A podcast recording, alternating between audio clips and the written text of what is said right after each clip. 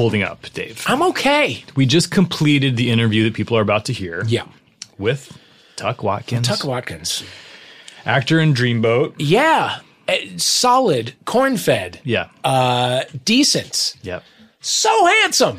You mentioned couple times as uh, in, in the lead up to this that you were kind of looking forward to this interview. Yeah. Just casually mentioned it. Yeah. A handful of times. Yeah, like every time I've opened my mouth. Uh, yeah, it uh, it's everything that I wanted and more. Yeah. Yeah, he is. Uh, he, he's an absolute delight. He sure is. And, you know, Um, yeah. we are, you know, he, he was in the Boys in the Band on Broadway and he's in now the Boys in the Band uh, coming to Netflix next Mm-hmm. year. And we talk a lot about that. We talk about his romance with one of his castmates. Uh huh. Kind of breaking news. A little bit breaking news.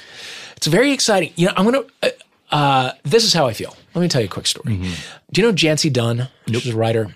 Um, she uh, was an editor at Rolling Stone for years and years, and she uh, she did an interview with Madonna, right, where she had to go to the Maverick offices, and it was a whole, it was like a profile cover thing, whatever.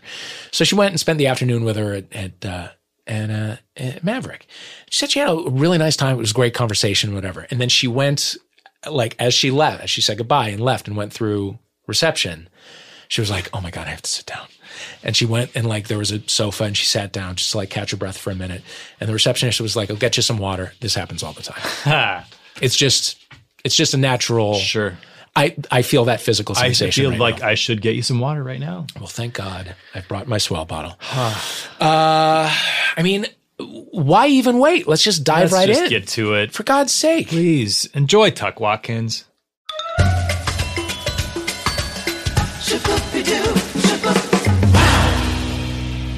We're back with Tuc Watkins. Hello. Hi, everybody. How Hi, are guys. I'm great. Good. Happy Thursday. Thank you. And also with you. Thank you.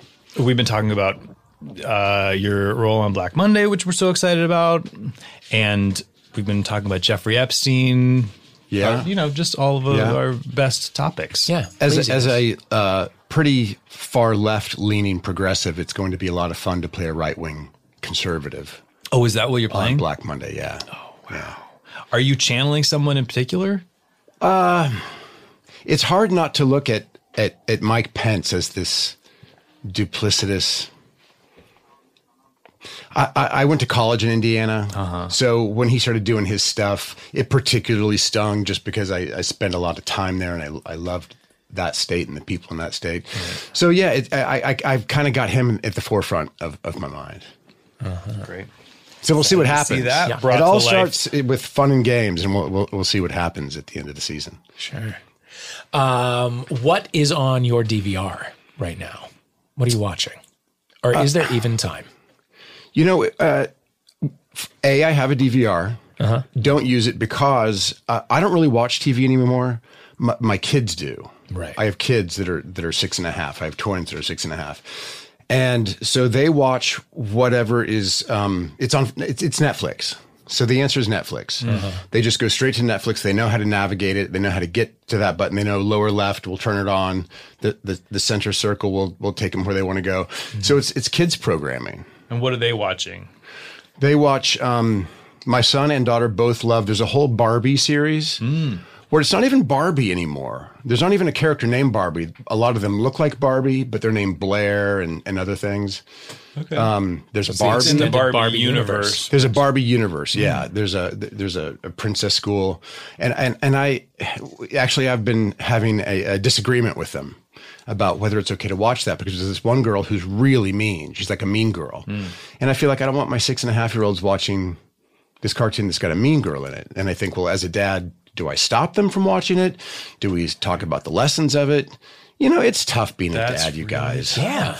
It's it's it's it's tough navigating the Barbie world. Yeah. It's not so easy. Yeah. Much harder than our fathers had it. Yeah.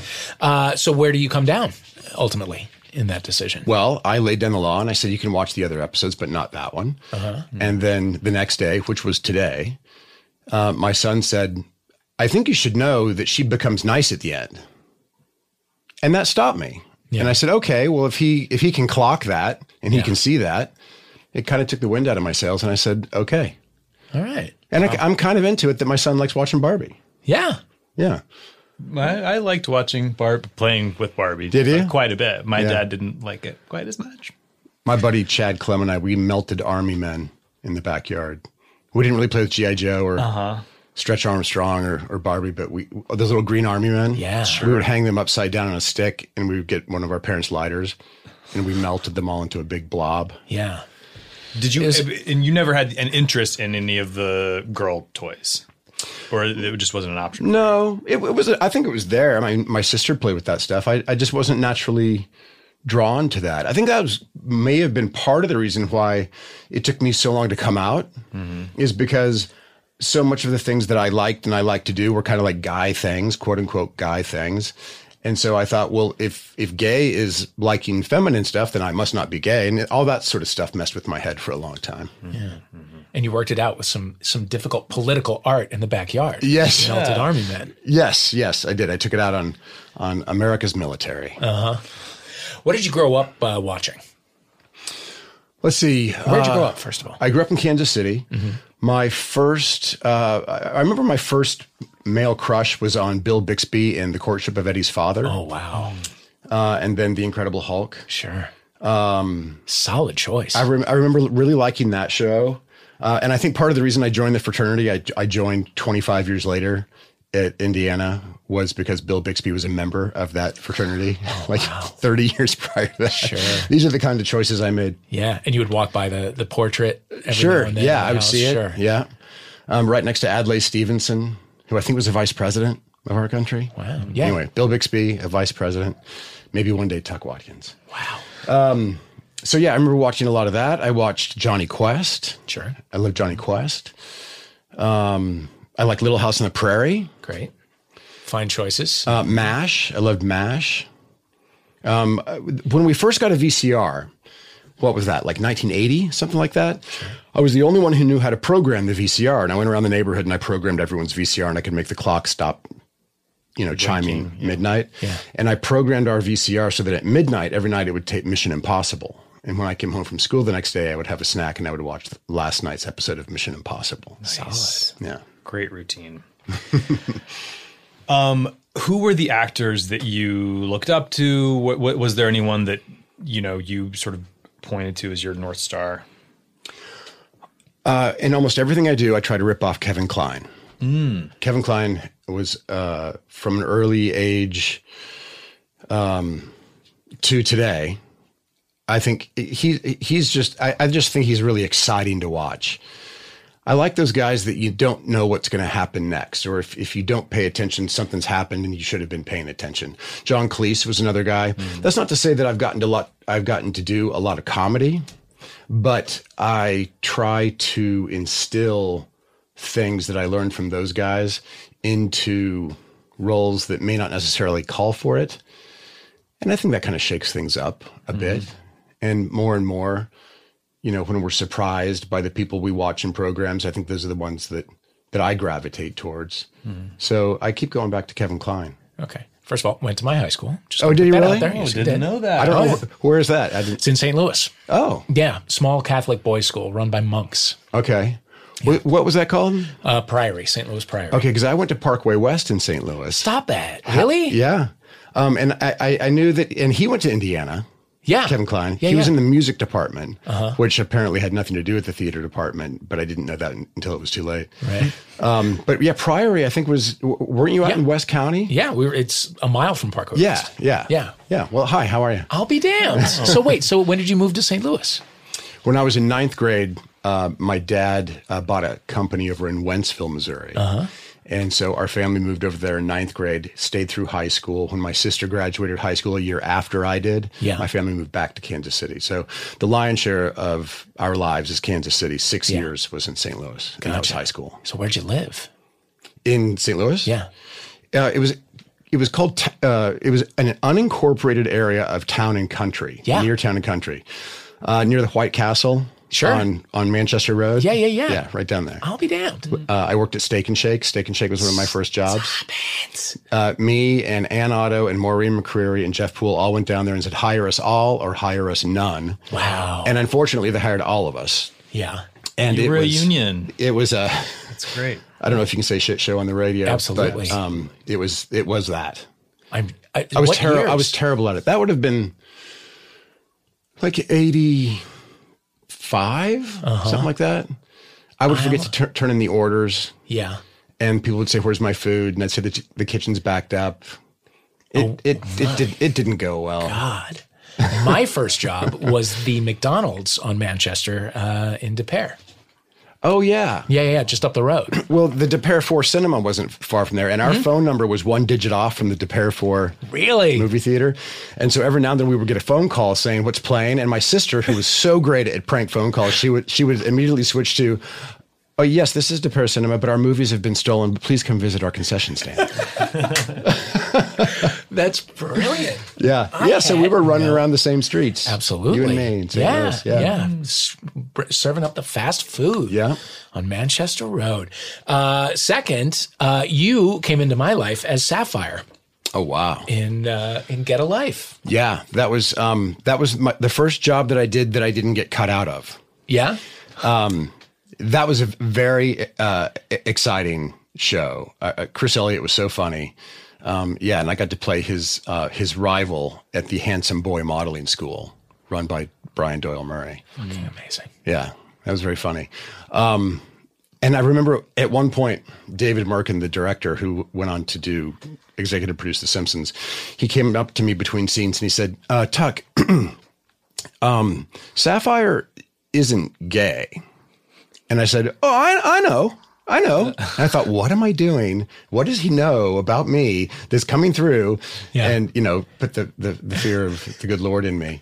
Um, but when I go back and watch it, uh, Sapphire was pretty gay. Yeah, Yeah, sure. He was pretty gay. He he he had one of those long dangly earrings that Rob Lowe had in um, St. Elmo's Fire. Yeah. which I thought was so cool at the time. Sure. Yeah. And what about these jobs before that that you got cut out of? What was your first gig? My first gig on TV was um, three lines on growing pains, and I can perform it for you real quick. It was please. towels here, yo, and uh, that was with Kirk Cameron and Alan Thicke. I was a trainer in a gym, and all I had to do was show up and say towels here, yo, and I couldn't hit my mark on time. Um, there were too many um, background people in, in the gym, and the, the director would get on the microphone and say, "Towel guy, you're late." And I'd say, I know, I just I just can't get around the and so I called everybody back home in Kansas City and said, I'm gonna be on growing pains. Oh, Here it comes. And my mom calls me because you know it's two hours ahead there. Mm-hmm. And so they saw it two hours before I saw it in California. And my mom said, I think we saw you, which is code for you got cut out of that show. Yeah. Hmm. But you know what's funny? I still get residuals for that show. Of course you do. And that was in like 1990. So someone um, isn't doing their job over there at whatever production company that is.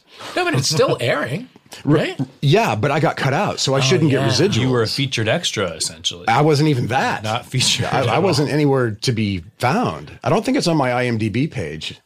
Wow. But yeah, so I, I still get um, a reminder uh-huh. frequently that I was cut out of my first job. I was also fired by from Saved by the Bell. What were you on Saved by the Bell? Well, what kind of lousy actor gets fired from Saved by the Bell?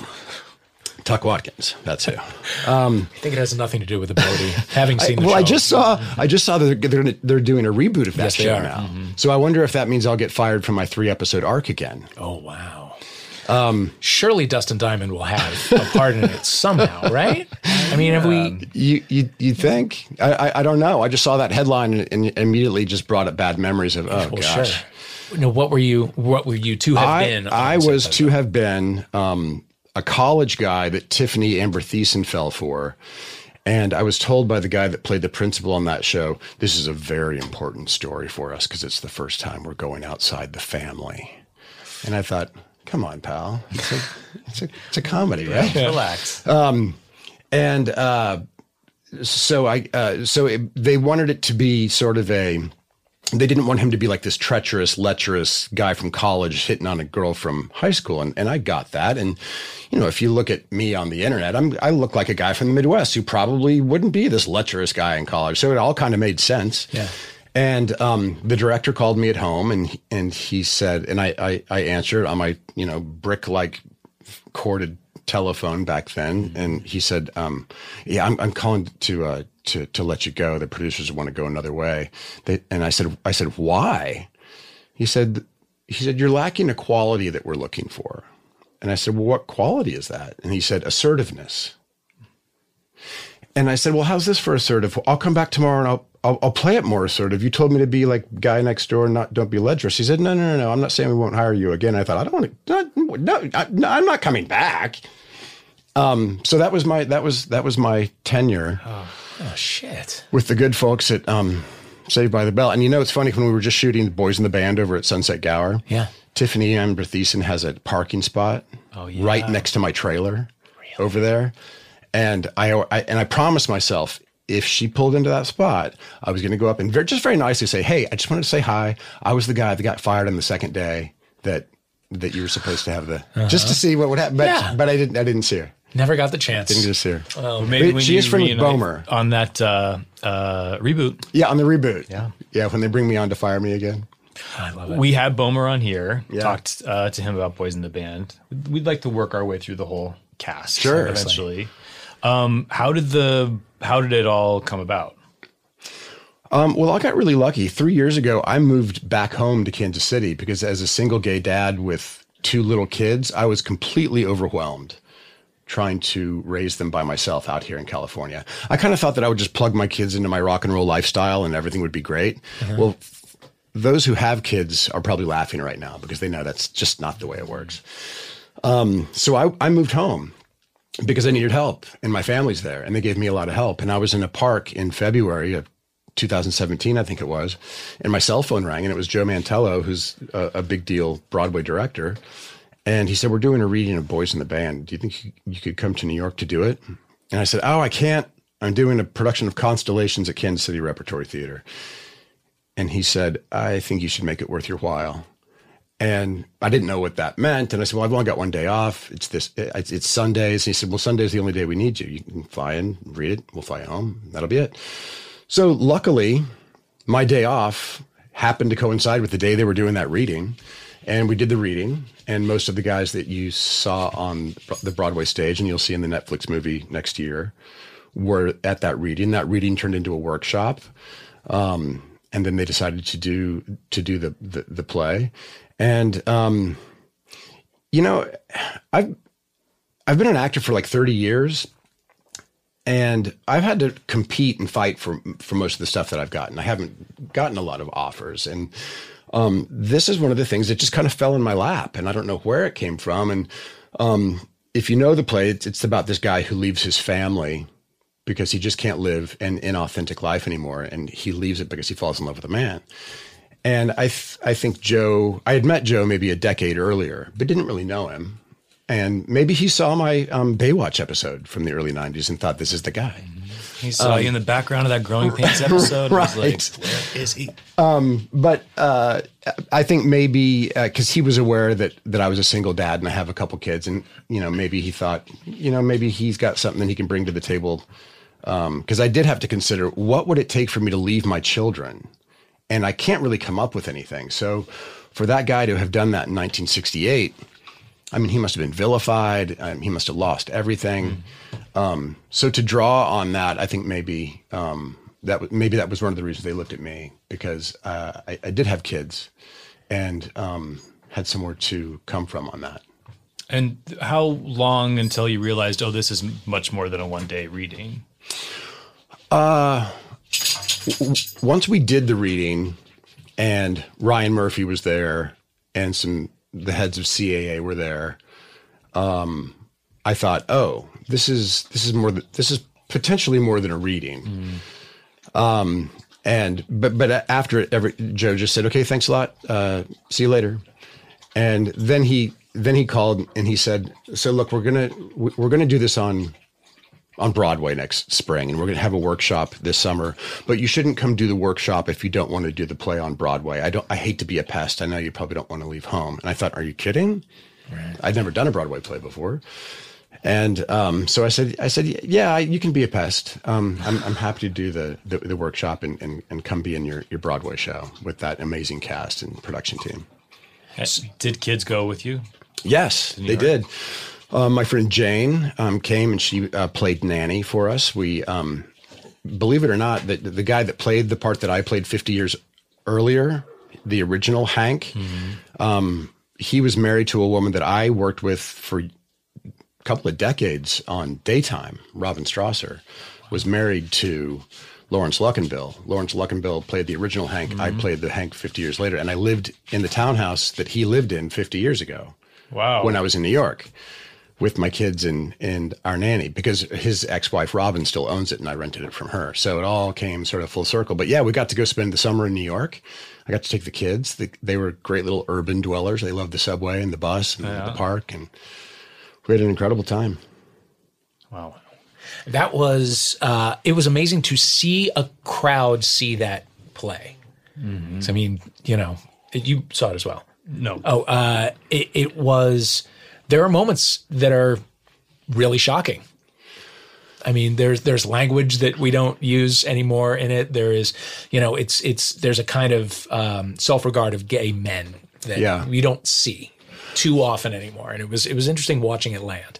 Well, th- that play is sort of vilified. It's it's thought of as uh, these self-loathing uh, group of gay guys. We're we've we're beyond that. Why revisit that? We've we've come so far. Let's leave that you know in the past and, and move forward. And I was kind of of the same mind. I thought, why are we going to revisit that? We, we, we, we let's do new stuff. But you know, Ryan Murphy said something not in the recent past. He said he said the world doesn't have the world needs more LGBT history. Yeah. It just does. Good or bad, we just need more LGBT history. And I agree with that. And um, so we, um, there was also something, it was more than a play. I think you're right. There was, there was, it was nine out gay actors playing these roles. And, you know, at the, at the end of that play, when the nine of us come to the lip of that stage and hold hands and take a bow, it really did feel like we were sort of moving the needle maybe in the right direction. Yeah. Because 50 years ago, um, nobody was out that was in that cast. You know, two thirds, three quarters of them were gay, but they couldn't be out. And even the guys that were straight that were in it, um, it affected their careers. They lost jobs. Um, and fortunately, you know, we're, we're standing on their shoulders and our, my life is better having played that part. You know, it's kind of ironic that my life and career are better having played a character whose life was worse because he was gay. So thank goodness, you know, that we've made the strides that we have. Yeah. I heard audible uh, gasps from the audience when I was there. It was That was, really- I think that was when Bomer was taking his clothes off in the shower. that's definitely that is that's for sure one of them. He does that in the movie also. Okay. Noted. There will be gasps Right, for yeah, that as right. well. Um, let's take a quick break. Yeah. Shaboopy-doo, And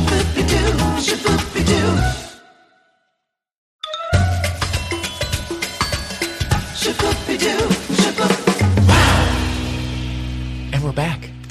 Are you refreshed? Sure. From our, okay, good. you bet. So, uh, okay, so Kansas City, St. Louis, Kansas City.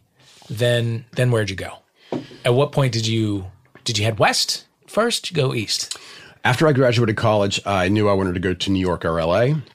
I knew I wanted to be an actor, but I graduated with a degree in telecommunications because my dad paid for my college, and he thought, you know, maybe maybe do something more practical, and I agreed. Uh, but I knew I wanted to give acting a shot, and I thought I can struggle near the beach in a palm tree, or I can struggle in near the subway and that gutter juice that goes through the streets of New York. And so I thought, let's give LA a shot first. Sure. So I, I moved to LA, and uh, I had plenty of reasons to say this stinks. You know, being cut out of growing pains, being fired by Saved by the Bell. Those are things that are indications that maybe you should be doing something else, right? But there really is a lot to be said for tenacity and for um, wanting it more than they don't want it for you. So uh, I was in LA for four years. My first big job was on One Life to Live. That moved me to New York. I was there for a couple of years. I said, that's enough. I'm going to go back to LA and become a movie star now. Uh, so I did move back to LA. I did not become a movie star. Um, but I did get some some episodic work, and then I was a series regular on a Showtime series up in Canada for a show called Beggars and Choosers. I got to do the movie The Mummy over in um, Africa and and England, and then there were a couple years where I didn't work at all, and thought it's over. So I called the soap opera and said, "Do you think I could come out of prison?" And they said, "Yeah."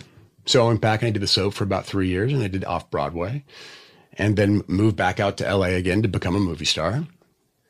That didn't happen again.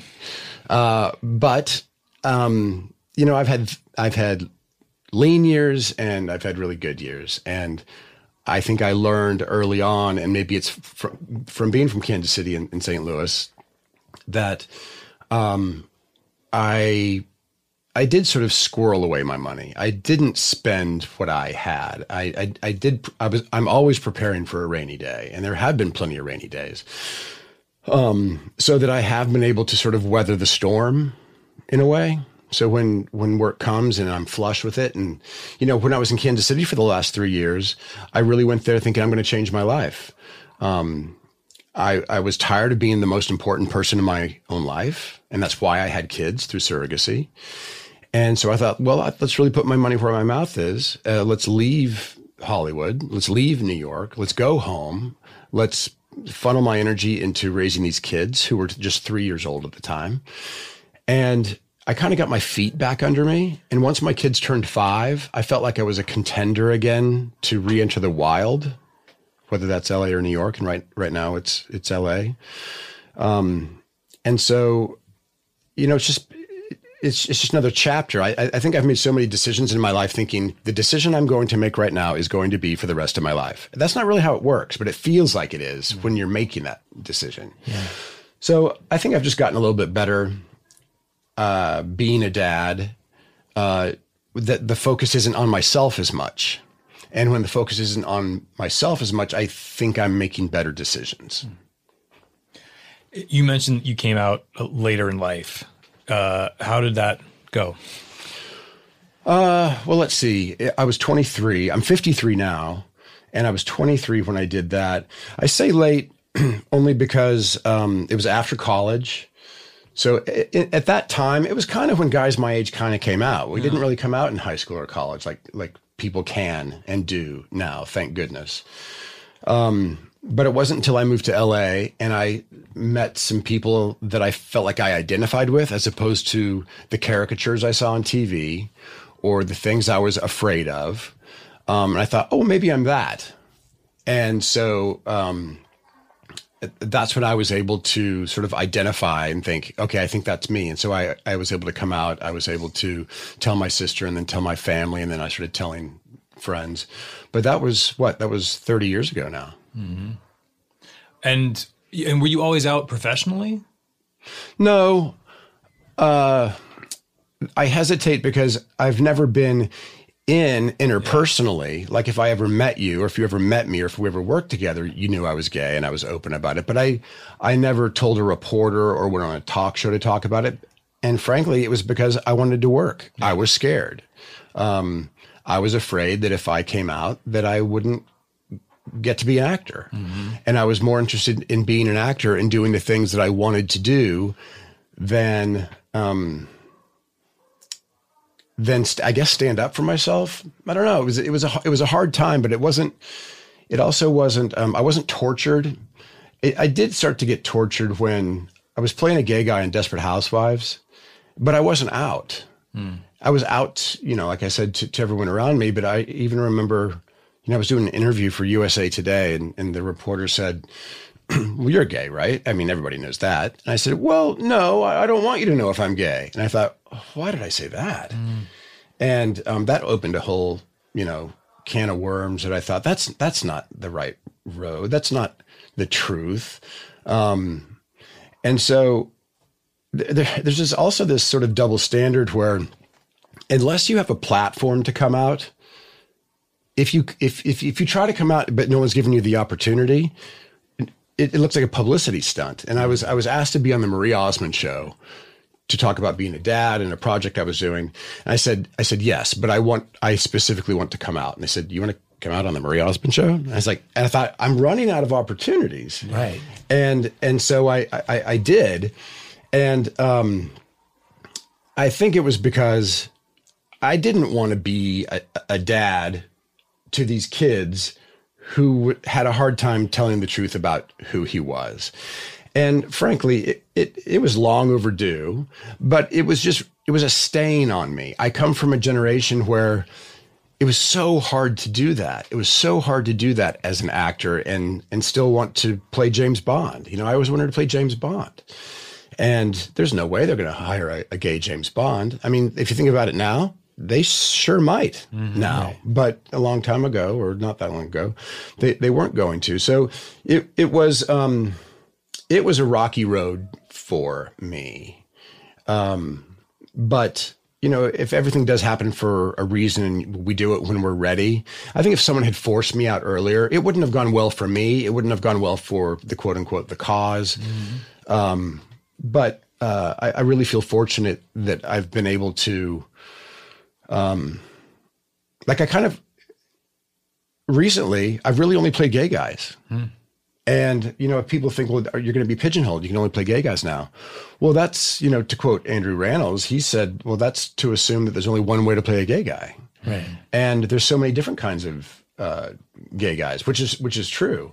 And um, so it's, it's, it's, it's just been this whole, I think it's I, I envy people who are half my age who don't trouble themselves with this the way that I- did, and I think people in my generation did. I really envy that and applaud them. because you can i mean what we didn't have in the 90s was uh was social media and a way to like kind of cultivate your own sort of image Yeah. that goes out into the world as you've said if you wanted to come out you needed somebody to amplify that message which is a weird thing. So it has to be an announcement Yeah. rather than just a part of you. Yeah, it's like we weren't in control of it. We Right. we had to be given opportunities, and uh, if if you were just on the street corner or screaming about it, it it, it, it seemed like you were uh, doing it for the wrong reason somehow, or you know, I've I've never been quite able to reconcile what's the right way to do it, what what was right for me, what wasn't, but um, I did get to where I am now, and I am a pretty happy, successful guy and uh, I, I think it's because I've I've learned a lot from the people who came before me. Uh, so what was college like for you? Uh, sort of in in the, I mean, not, not not even in the closet, just sort of pre-aware.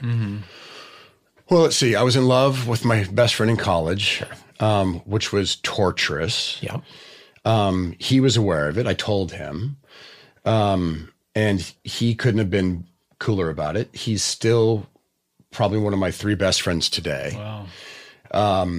And you know, I was saying to him recently, I said, "Man, you're a really good friend. I put you through the wringer, and you stuck around." I said, and I even said, "Why did you do that? Why did you? Why would? You, why did you deal with this guy?" And he said, "I liked you. You're fun." And you know, sort of discredit ourselves, like we're the worst people in the world. There's a cloud over us. Well, Yeah. no one can love us. Um, but uh, you, what I regret about I loved college. I loved going to college. I had so much fun. Um, I wish I had studied architecture. I think that might have taken me down a path that would have been really fulfilling.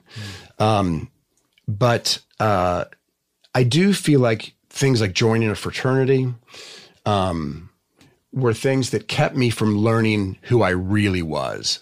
So, in a sense, it it stunted my growth. I think if I had actually um, either not gone to college and went straight into being an actor in LA or New York, or if I had uh, sort of opened doors that would have led to a place where I knew myself a little bit better, a little bit sooner, I'd be that much further up the pyramid towards self actualization. You know.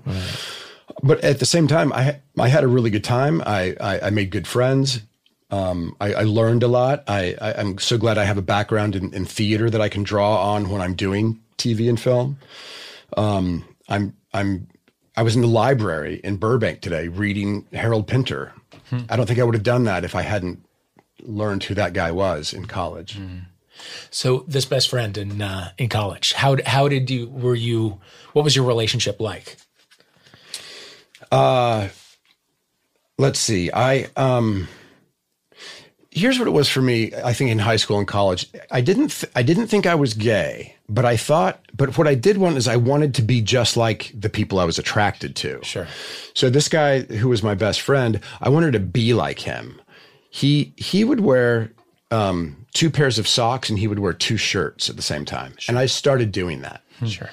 Um, I started uh, liking the food that he liked. I um, just wanted to be around him. And I'm sure everyone around me thought, Tuc's in love with that guy. Yeah. And they were right. But I didn't think that at, at the time. Um, so it was, it was a, it, but it, it, it's the same thing back, back in fourth grade. I think about, I wasn't sexually interested in my best friend in fourth grade, but I sure liked the way his puka puka shell necklace looked on him. Uh-huh. And I remember thinking, that's the most beautiful thing I've ever seen. Yeah. So it's funny how we we take these things that we can go back and look at and go, well, these are these are clear indications of who I was. Right. But we put them into a category to make it okay so that we can keep, you know, moving forward. Right. And so then when you're in your 20s and you're um, in LA and you're out in your personal life, how what's dating like? Well, I went to the same bar every Friday night and the same bar every Saturday night. And I thought if I didn't go home with a different person each time, then I was a failure. What Yeah. bar? Well, let's see. Friday nights, it was Studio One, which is now, I think, the factory over on Robertson in Santa Monica. Oh wow. Um, I wore my uh, white Velcro high tops, my beach jam pants, Yes. tucked them into my high tops. Yes. Um, I was a terrible dancer, but you know, you drink enough tequila and everybody's a good dancer. Um, and then Saturday night was Catch One, which is down at San Vicente, Oh, yeah. and there's a roller skating rink down there. Oh wow. Yeah. Um, And so dating, yeah, I, I, um, I've had, I've had, I would say four loves in my life. And the first one was when I first moved out here to LA and it was, um, two weeks of bliss and then two years of torture. Um, and it was fun. I didn't come out of the closet. I was shot out of a cannon from the closet when I, when I moved to LA and it was great. It was necessary. It had obviously been a long time in the coming um, because I um, I really did sort of catapult out. Um, I remember I remember hearing about what this thing called West Hollywood was when I lived in the Midwest, and I thought I can't wait to get to that place. It sounds like Nirvana. And I sort of treated it like Nirvana for a long time, you know. I drank and partied and had a great time and a- attempted relationships and um, learned through the whole thing and um, fortunately survived it. and and then okay, so then you would go to New York. You were back and forth in New York. Mm-hmm. Same basic idea. Yeah, same thing, different coast. Sure.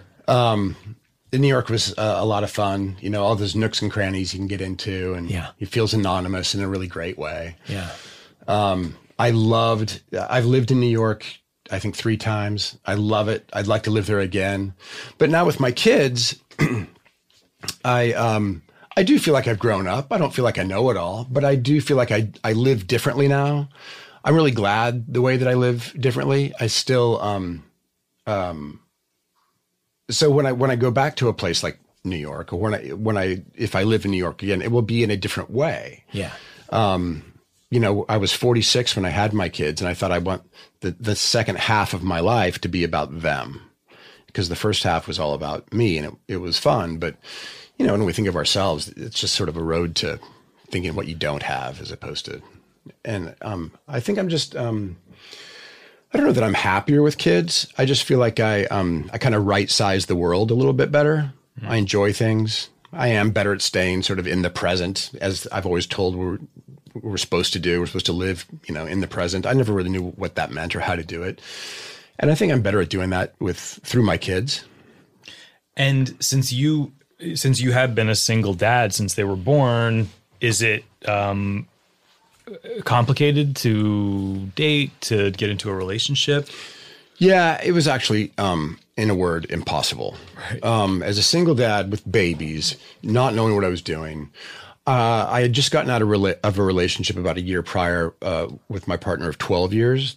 Oh wow. And so after my kids were born, I went, I, I got on Tinder, I signed up for Tinder, and I, I went on the same Tinder date eight different times with eight different guys. Mm-hmm. And that was one lap around Runyon Canyon and a cup of coffee at the coffee bean on Sunset. Yeah. Because I don't like sitting at a two top and being locked into that where you're that forced perspective with someone where you, you know, talking about where you came from. I like to see how a guy moved and what, what's he smell like? And, you know, you know, I like a little sweat, you know, that kind of thing uh-huh. and it was no one's fault but the people that you meet on tinder in those pictures are never the people that show up are they? And i'm sure i'm the same way. Um, there's something about meeting someone in person that makes you think yes i'm interested or no i'm not. When you're just meeting, when you're just seeing pictures for me it never just really worked out. So i did about eight of those and i thought this this isn't this is not not right now. And i was overwhelmed. And so I just kind of put that on the back burner. And I never intended to be a single dad, but that's what it was for uh, the first long time. And it's only it's only recently that um, that has that's changed. So you're seeing someone now. Uh, yeah, I've um, I've been um, um, I have been, and I- haven't talked about it, so it, it feels a little well. It's new, I guess.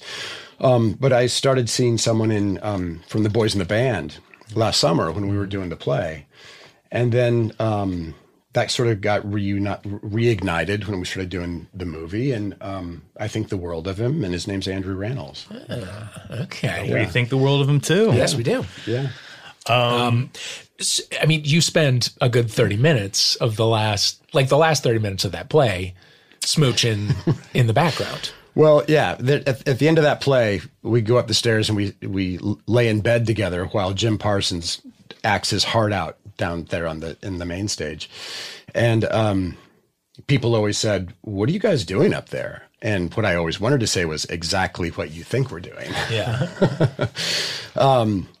but uh, yeah, so uh, you know we. Um, you know we uh, you know we didn't even really date last summer. We were in a play eight times a week, Right. and we played partners. We played boyfriends in the play. So um, it's not like we started going to dinners and museums together and you know holding hands on the West Side Highway. Um, it just started to get more and more intimate, and um, it was it was and is really nice. And has he met the kids? Oh yeah, yeah. How's that? Um, well, my son makes it very easy. My my son uh, greets everyone with a smile and a hug, and he's so happy you're there. My daughter, however, can be a little more difficult, and she will say things to Andrew like, "You're here again," or "When are you going home?" And uh, but she always does it with a bit of a twinkle in her eye, so I think she gets away with it. And what I what I tell Andrew is when he's not there, she's constantly talking about him. She's always mm-hmm. asking, "Does he like this? Does he like that? Will he do that?" Because he he gave her a ponytail once, mm-hmm. and I said, "I can't do that. I I will I will try to do it, but when I've tried to do it, you cry." She said, "Well, Andrew can do it." I said, "Well, next time Andrew's over here, maybe he can give you a ponytail." Nice. So you guys are both in the public eye, mm-hmm. uh, and you're kind of te- you're you're beginning to be out about the relationship. Is that a, is that a conversation you've had to have, or Um, Yeah, uh, he um, we we just we actually we talked about it ear earlier this week because his his publicist uh, said I just got an email asking to confirm that, that you and Tuc are dating. What do you want me to do? And I said, well, I'm about to go to this podcast where they talk about sex and love and dating, and I'm not sure how I can. I said I want to be uh, I want to honor your privacy, but at the same time, I would like to scream at the mountaintops how how much I care for you.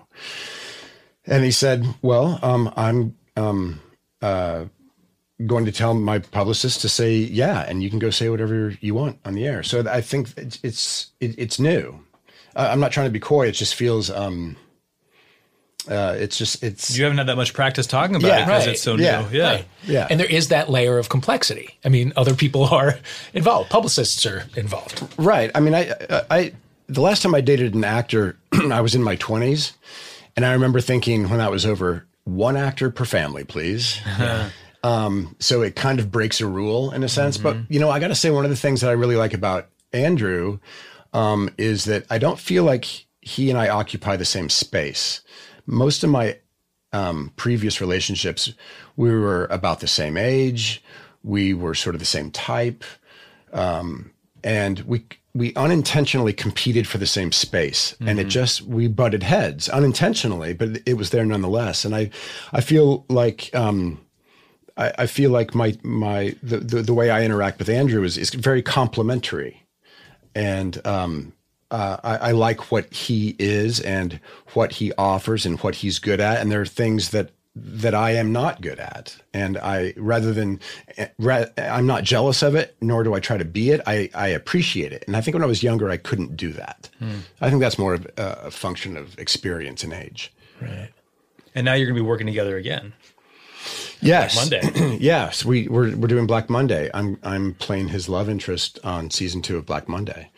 So who knows? Maybe we'll be uh, Lunt and Fontanne or um, Richard Burton and Elizabeth Taylor without, with, hopefully without all the Without the screaming. violence. Yeah. I have to get back to this. That the the last chunk of the boys in the band. Uh, I mean, it. You know, you're in silhouette, right? You're kind of just getting to know each other, right? You mean the two actors are getting to know each other? Yeah. Well, uh, yeah. You and Andrew were just kind of getting to know each other. Did did a spark happen, like on stage? Um let's see what I don't know what happened because we, we we we started out. It was very professional. I remember immediately thinking, I really appreciate how um, affectionate he is. Yeah. He was just he's very kind. He's affectionate to everyone he works with, and and not in a weird like he wants to kiss everybody affectionate way. He just he he put me at ease. I Yeah. feel like he puts people at ease that are in his his presence. Um, he um, he he made me feel good about myself um, that kind of affection. And uh, yet in the play, he and I are fighting the whole time. And it would be funny because people would say, Oh, you guys have such great chemistry. And I thought, How do you see our chemistry? All we do is fight in, in the play. How do you how do you see any chemistry? And someone said, Well, at curtain call, you guys are holding each other's hand. I said, We are? And the truth is, at, at the curtain call, he and I come from upstairs, and the stage goes dark, and he he would go down the steps, and he would reach his hand back up the stairwell to grab mine to help me come down, so that I wouldn't, you know, fall down the stairs.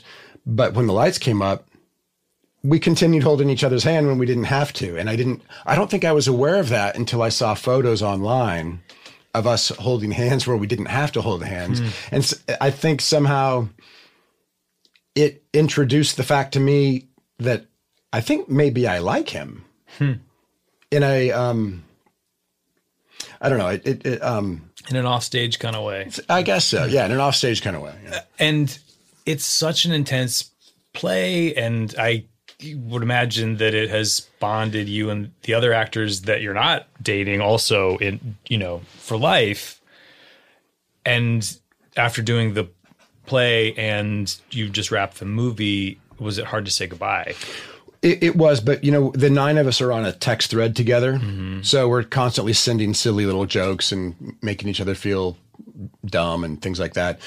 But um, recently, there was a picture of Brian and Charlie uh, together. They ran into each other at the gym in New York, and they took a picture and they put it on the thread. And I, I made a comment that when two of us are uh, together, it feels like we're all assembled. And there is, it does feel that way. I mean, it did kind of feel like this, these nine, like- it kind of felt like the Justice League. It felt like we were all wearing a, a cape and we all had a different superpower or something. And, and like we were out, you know, fighting for justice and like we're here, we're queer. Um, and so, you know, in, in a year, we'll do press for the movie. We'll all come back together. Um, we're constantly back and forth to New York. Um, and it was more difficult to say goodbye after the play a year ago because we didn't know the movie was coming up. right. And now that we've done the movie, we got even closer. And so when that came to a conclusion, I think we all realized we're not going to see each other a lot, but there is a shorthand that I think we've developed with each other. And because of the way our phones work and social media works, we're, you know, we're kind of right there with each other. And if one of us does something silly in the press, we're the first to call each other on it. Now you mentioned that the the movie kind of rekindled things for you and Andrew. What what what did you guys do between the play? And, Well, I went back to Kansas City, yeah, uh, not knowing what I was going to do. Yeah. I, I knew I, I wanted to move to LA or, or New York, but wasn't sure what I was going to do. He went to LA to do the first season of Black Monday, but he lived in New York. And it was just kind of like this unknown, like, what are we going to do? So we just, it just kind of, I guess, naturally dissolved a little bit. yeah, But then in May, when I was out here doing a pilot, uh, and he was out here for, for some stuff, um, we had sort of we had sort of receded to just sort of checking in on each, on each other here and there. But when he knew I was out here doing this pilot, he said, "Can I take you on a date?" And you know, I the the trumpets blared and the clouds parted, and I was like, "Yes, yes." And um, it just kind of went f- from there. Where'd I think we were trying to be um, adults about it. yeah, And uh, you know, if if I'm going to put my money where my mouth is about the second half of my life is putting my children first, then it's going to be. I'm not going to make decisions like, uh, wh- wh- where's my? I'm not going to put my love life first. And what I found with Andrew is I I don't have to. Um, he um, he he very naturally um, is sort of a self starter around around my kids, uh, and not in a way that feels like oh I I want the guy who I like I want his kids to like me. It doesn't feel like that. He's not like the Baroness from The Sound of Music. you know, he's not he's not he's not that person. Um, it just kind of it just has been happening really naturally in in a really terrific way. that's great. Where'd you go on your date? The we went to uh it's it's on the um it's in Burbank the market. oh actually I think it's called the Market Street Cafe. It's in downtown Burbank because I was staying at a hotel in Burbank. So he came over and we went to the Market Street Cafe.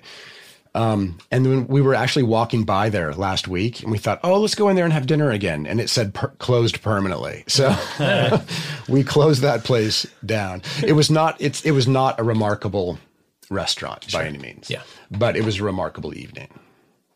Oh, It's beautiful. Um, this was a remarkable conversation. Tuc, thank you. Thank you so much for for being here. And so we have to wait till next year for the movie. Yeah, you know, I think Netflix has things lined up in such a way that they're that far out. And um, Do we know how far out?